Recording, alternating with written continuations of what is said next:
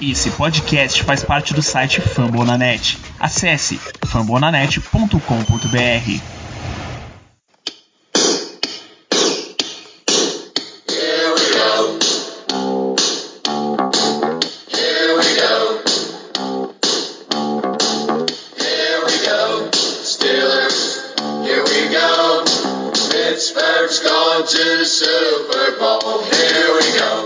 bem, pessoal, estamos começando mais uma edição do Black Yellow Brasil Podcast, o episódio número 190 desse seu programa falando sobre o Pittsburgh Steelers para todo o Brasil, direto de fambonanet.com.br, do Spotify, do Deezer, do iTunes, ou da sua música motivacional que eu tenho certeza que você está usando para assistir esse jogo tranquilo. Eu sou Danilo Batista, seu host para mais, um, mais uma semana, mais um podcast mais um episódio pré-jogo, agora mais uma partida de prime time, né? O Steelers que tá em resumo aí nessa sequência, era para ter jogado num Thursday Night Football ali contra o, contra o Ravens. Ia ser um jogo normal de domingo, mas acabou sendo um jogo de segunda contra Washington, depois um Sunday Night contra Buffalo. E agora um Monday Night contra Cincinnati o que também deve encerrar a nossa sequência de prime times, a não ser que o jogo mais interessante da semana 17 seja Steelers e Browns. A gente deve parar essa sequência por aqui uh, com esse Monday Night na semana 15. E esse jogo é uma partida que está apontando para que tudo seja mais. todas as narrativas estejam voltadas para os Steelers.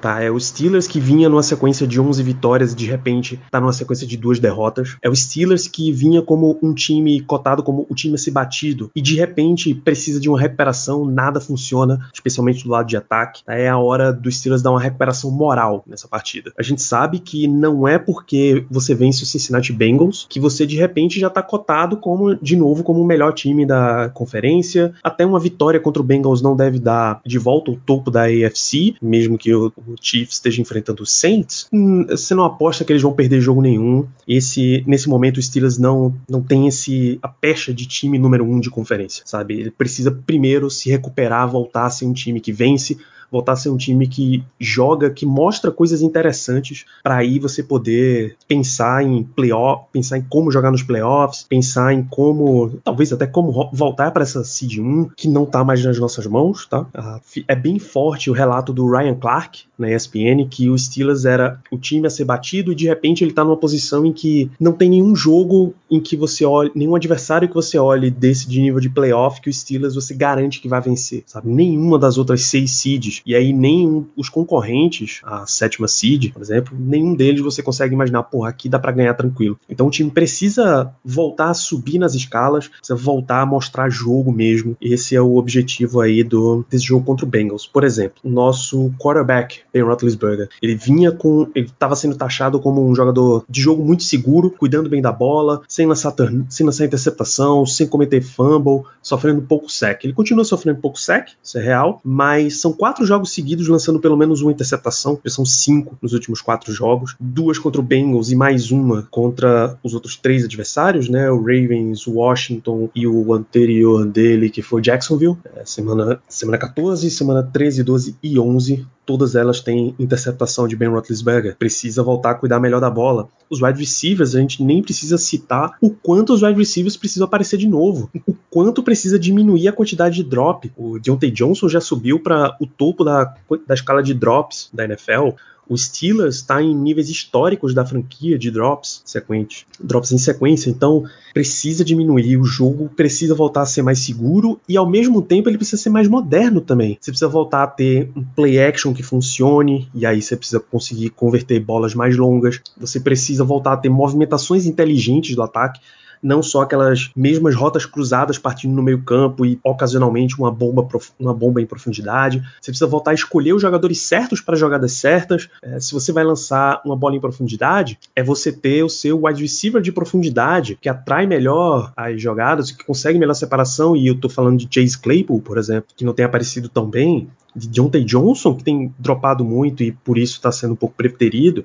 Então, as jogadas precisam começar a ir para as mãos das pessoas certas. Tá? Aquela quarta descida nas mãos de Anthony McFarland é o sinal disso, que ela foi contra o Washington, que não era o melhor jogador possível na melhor posição para que você pudesse vencer o jogo. Então, isso precisa ser ajustado. Até o jogo corrido precisa aparecer melhor. Não, a gente não sonha mais com um jogo corrido de 150, 200 jardas, mas um que funcione, que consiga ganhar quando a gente precise. É, e isso precisa ver até como vai ser em termos de jogadores. No, jogo, no treino de ontem, de quinta-feira, o James Conner não estava não tava disponível com problema no quadríceps. A linha ofensiva já vem desfalcada pelo meio, inclusive. Matt Filer foi para injury reserve, o primeiro reserva dele seria Kevin Dodson, mas ele não treinou ainda na quinta por problema de ombro. Ele já tinha saído do jogo contra Buffalo com um problema de peitoral.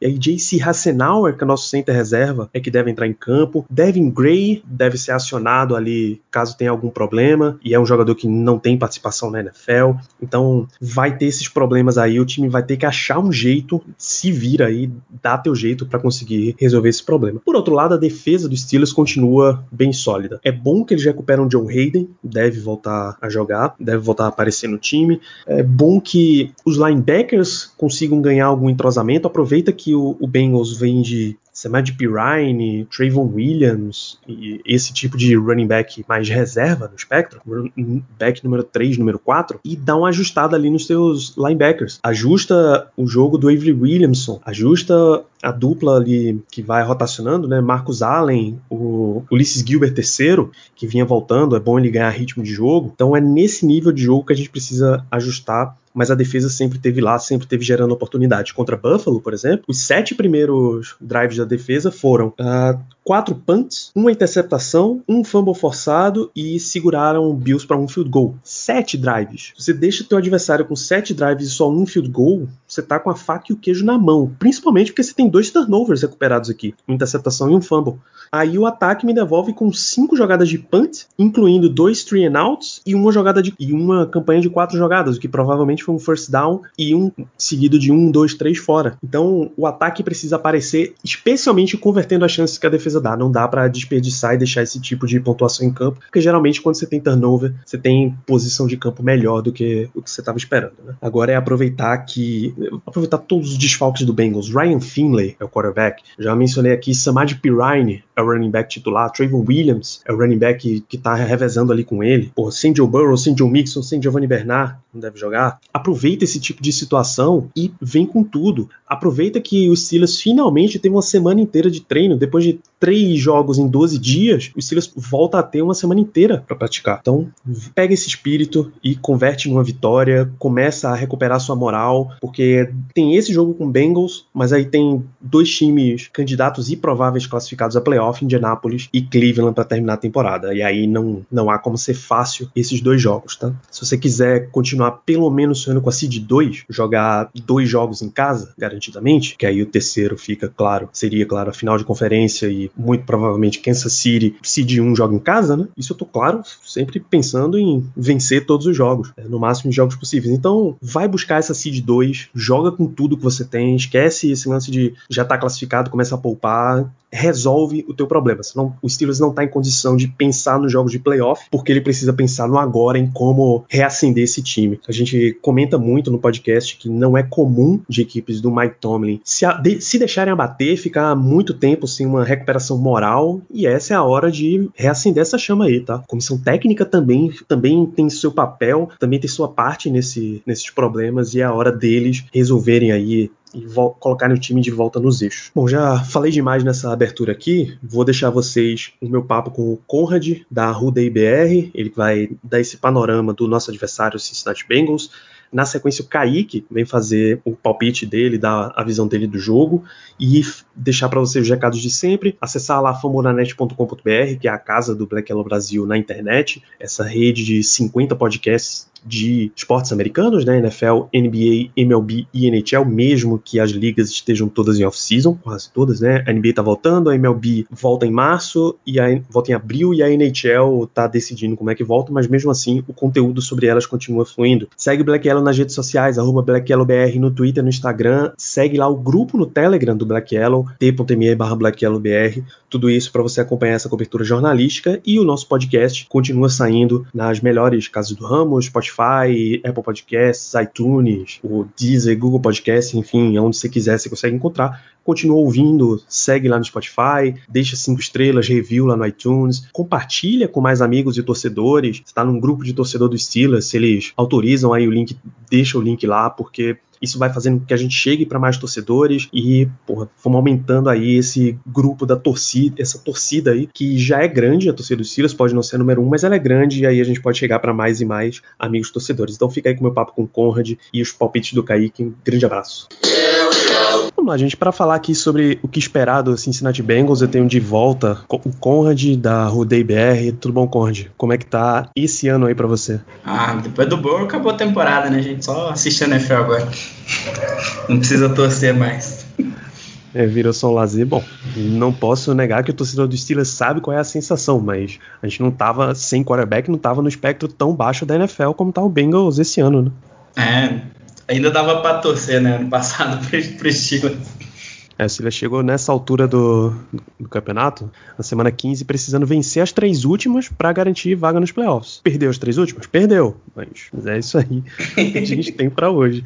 Vamos até começar nesse lado de lesão. Saiu o Joe Burrow naquele momento horrível.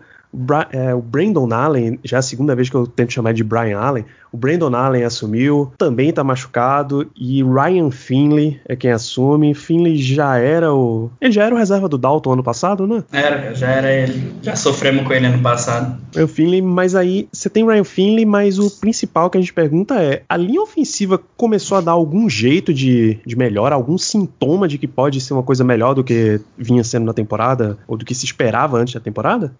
É, então, isso é engraçado porque, tipo, nas três semanas antes do Burrow machucar, ele já, a linha ofensiva já tava jogando bem, mano. Aí, tipo, o pessoal não reconheceu, mas o, o Burrow tava sendo um dos QBs menos pressionados nas últimas três semanas antes dele machucar. Aí ele machucou, aí entra o QB novo que também não sabe o que fazer e acaba toma, piorando os números de novo, né? Mas a linha ofensiva tava se ajeitando, né? Começa a lesionar também. Então tá no mesmo nível do início do ano de novo. O que, claro, para enfrentar o front seven dos Steelers, mesmo sem Bud Dupree perdido pro resto da temporada, é uma perspectiva péssima, né? Eu descobri por que é que eu chamo o Brandon Allen de Brian Allen. Tem o cornerback Brian Allen no Bengals, no practice squad do Bengals, que era dos Steelers, inclusive. Ah, então Esse é o fator que toda vez eu confundo. Mas aí pegar, voltando ali na front seven dos Steelers, 70 jogos em sequência gerando um sec para enfrentar uma linha ofensiva que não tá no melhor dos seus dias, vai ficar difícil essa, essa semana. Até a questão de jogo corrido, já que a gente tá falando de OL, começa a complicar. O... Começa a complicar, não, né? Tô sendo, tô sendo bastante gentil nesse programa, você, amigo ouvinte, perceba. Já tá sem Joe Mixon há muito tempo. Quando a gente falou no jogo da ida, o Mixon já não tava em campo. Acho que foi na semana 6 ou 7 que ele machucou. Pois é, o Giovanni Bernard também não, tá, não deve jogar esse jogo, ou tá pelo menos baleado. E aí, o que é que vem rendendo jogo corrido do Bengals? O que, é que tem saído de ataque do Bengals? Tem algum destaque do time enquanto, nesse momento aí pós-Joe Burrow?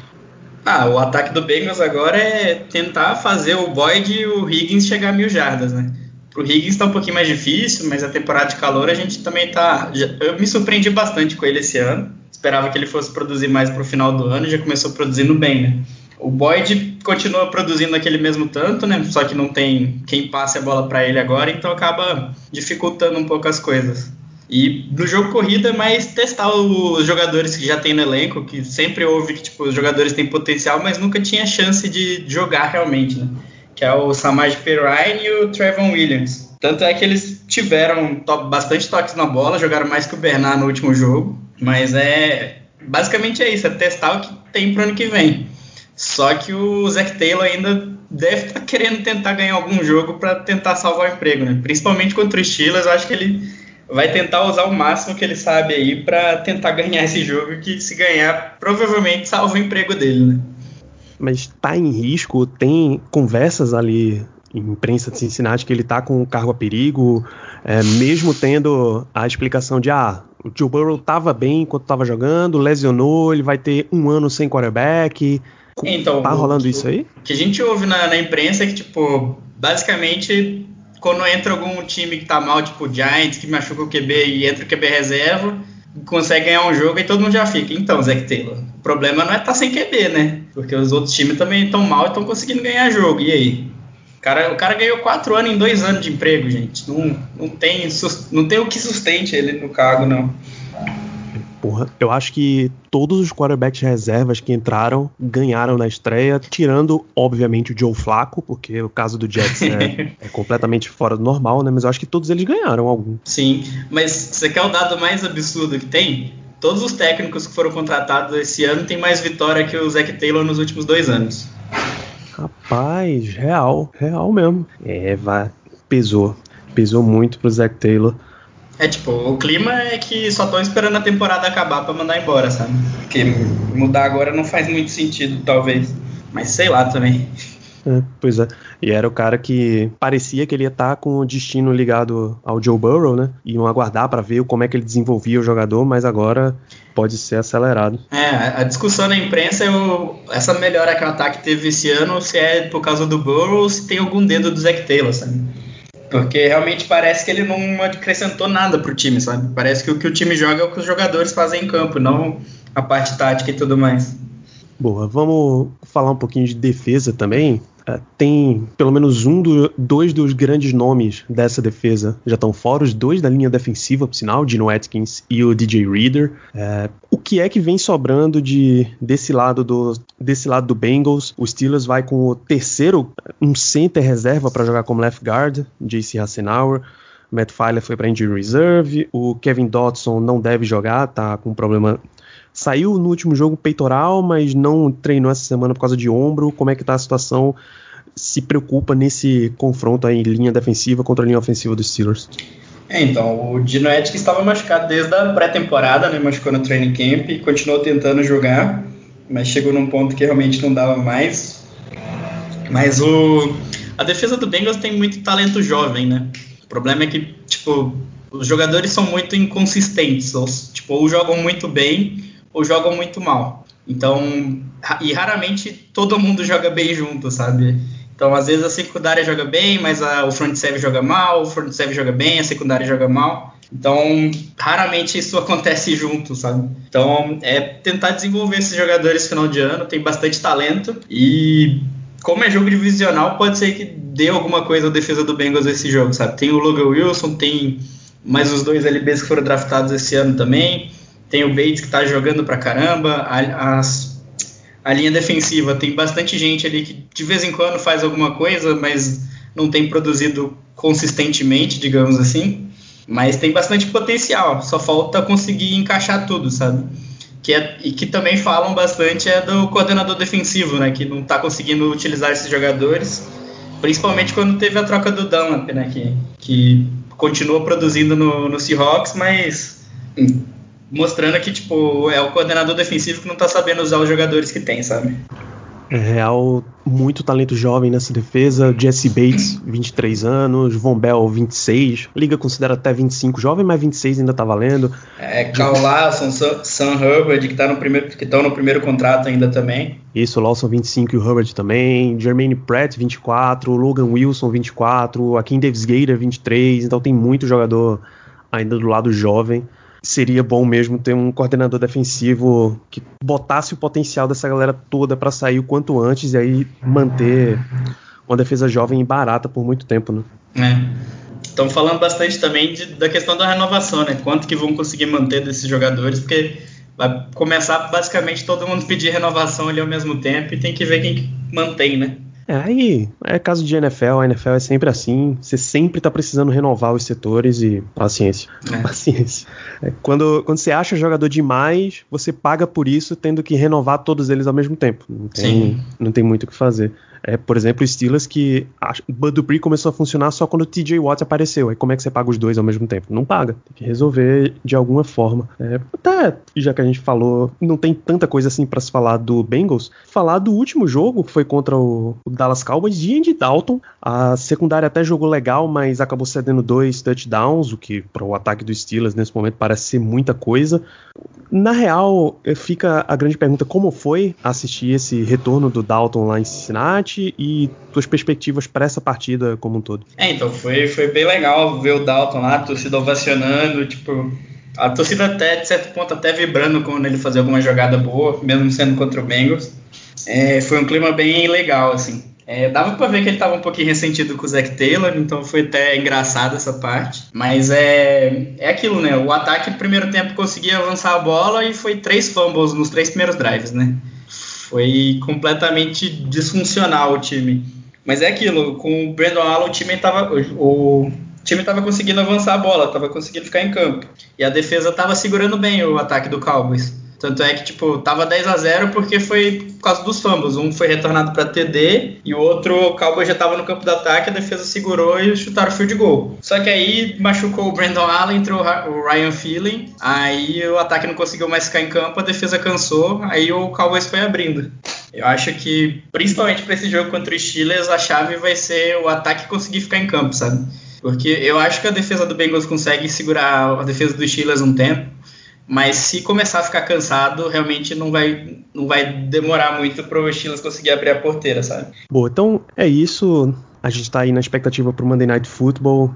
Aliás, é o Bengals jogando em prime time, né? Que é. é o único prime time desse ano? Ah, né? Não, teve mais um mais cedo, acho que foi contra o Browns. Ah, Foi na segunda rodada. É, teve esse mesmo. Então, fica aí a nossa expectativa para esse jogo. Obrigado, Conrad. Novamente pedir para você deixar o recado aqui, onde é que a galera acha o seu trabalho geral e falando de Bengals na internet. É, tô falando do Bengals no Twitter, no RudeiBR, quem quiser é só seguir. Quem quiser ver eu falando um pouquinho mais de esporte no geral, às vezes falo um pouquinho de futebol, de de futebol americano como um todo, principalmente de defesa, que é a parte que eu gosto mais. É só seguir Conrad Underline Aleixo lá no Twitter. Maravilha, para você ouvinte, continue na linha, temos mais matchups desse jogo. Obrigado, Conrad. Boa sorte para o resto do ano e para o ano que vem, pelo visto.